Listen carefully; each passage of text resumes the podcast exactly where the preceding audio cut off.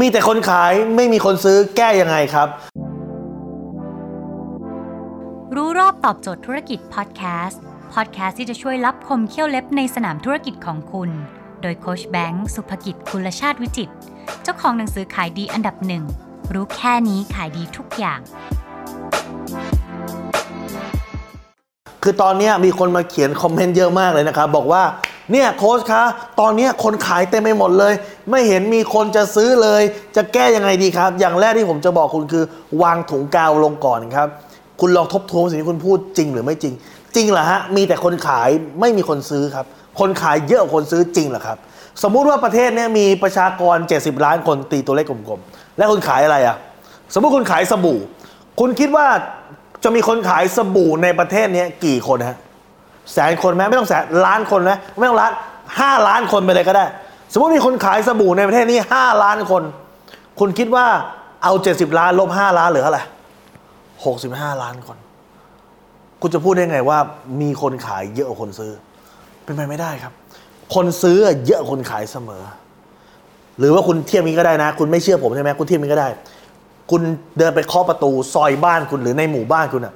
เคาะทุกหลังแต่หลังแรกยันหลังสุดท้ายอะ แล้วคุณดูว่าไอคนที่ขายของเหมือนคุณมีกี่คน สมมุติมันมีร้อยครัวเรือนนะคุณลองไปถามดูว่ามีคนที่ขายสบู่เหมือนคุณอะกี่ครัวเรือน อย่างมากอาจจะสักสามครัวเรือนห้าครัวเรือนสามหลังห้าหลังอีกเก้าสิบห้าหลังแล้วครับดังนั้นไอคำพูดที่พูดแบบเนี้ว่าเฮ้ยมีคนขายเยอะคนซื้อ มันเป็นคำพูดที่เรียกว่า limiting belief หรือเป็นความเชื่อที่สร้างข้อจำกัดให้กับตัวเอง แปลว่าอะไรครับ มันคือความเชื่อที่บอกโอเค ฉันก็ไม่ผิดนะ เพราะว่าฉันเกิดมาในยุคที่คนขายเยอะกว่าคนซื้อแล้วในเมื่อเออ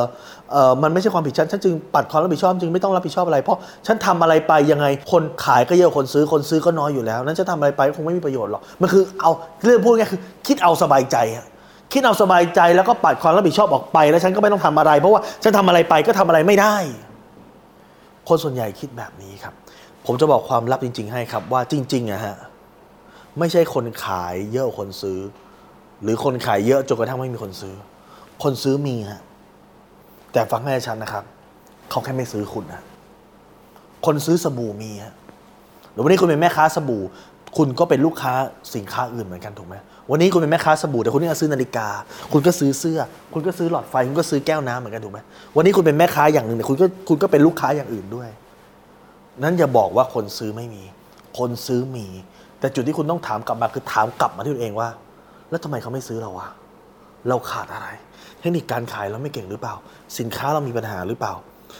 วิธีการปิดการขายเราไม่ดีหรือเปล่า การทำการตลาดเราไม่ดีหรือเปล่า เรายังทำทิกตอกไม่เป็นไหม เราจะไม่ต้องยิงแอดไหม เราเป็นต้องสร้างตัวตนหรือเปล่า เราทำต้องทำแพ็กเกจจิ้งไหม เราจะต้องวางขายที่ไหน เราจะไปเจอลูกค้ายังไง เราจะปิดการขายยังไง เราจะเขียนโพสต์ขายยังไง นี่ต่างหากคือสิ่งที่คุณต้องคิด คุณอย่าไปปัดความรับผิดชอบว่าโอเคเอ่อ เนื่องจากว่าลูกค้ามันน้อยแล้วก็คนขายเยอะดังนั้น ฉันจึงไม่ทำอะไร เพราะฉันทำอะไรไป มันก็ไม่สามารถจะทำอะไรได้อยู่ดี คิดแบบนี้คือจบแล้วครับ คิดแบบนี้คือจบแล้ว คุณก็ไม่ต้องทำอะไรแล้วครับ ดังนั้นเมื่อไหร่ก็ตาม ที่คุณเห็นมีคนโพสต์ว่าทำอะไรไปก็มีประโยชน์ เพราะคนขายเยอะคนซื้อ เอาคลิปนี้ไปแปะให้เขาดูครับ ผมทำคลิปวิดีโอสอนวิธีการขาย วิธีการตลาด วิธีการปิดการขาย วิธีการเขียนโพสต์ขาย พันสองพันวิดีโอนะ ทั้ง Tik t o อกก็มีทั้งเอ่อ YouTube ก็มีทั้ง Facebook ก็มีคุณไปดูเลยฟรี 100%คุณไปดูไปศึกษาดูเลยครับ แต่เดี๋ยวผมอยากให้คุณมองย้อนกลับมาหาตัวเอง แล้วก็บอกถามตัวเองว่าไอ้ที่ฉันขายไม่ได้เนี่ย ไม่ใช่ไม่มีคนซื้อนะ มีแต่เขาไปซื้อคนอื่น แล้วทำยังไงให้เขามาซื้อกับฉันฉันต้องปรับปรุงอะไรบ้าง ให้มันดีขึ้นครับ คิดแบบนี้แล้วไปศึกษาหาความรู้แล้วคุณจะขายดีขึ้นนะ ถ้าคุณสนใจสาระความรู้แบบนี้คุณสามารถติดตามได้ที่เพจรู้รอบตอบโจทย์ธุรกิจ ทุกวันเวลา7จ็ดโมงครึ่งจะมีคลิปความรู้แบบนี้ฮะส่งตรงถึงคุณทุกวันถ้าคุณไม่อยากพลาดคุณสามารถติดตามที่แอสไซแบงก์สุภกิจทุกครั้งที่มีคลิปใหม่ ซึ่งเราจะมีคลิปใหม่ทุกวันนะฮะผมจะส่งไลน์ไปเตือนคุณแล้วคุณจะไม่พลาดทุกคลิปความรู้ครับ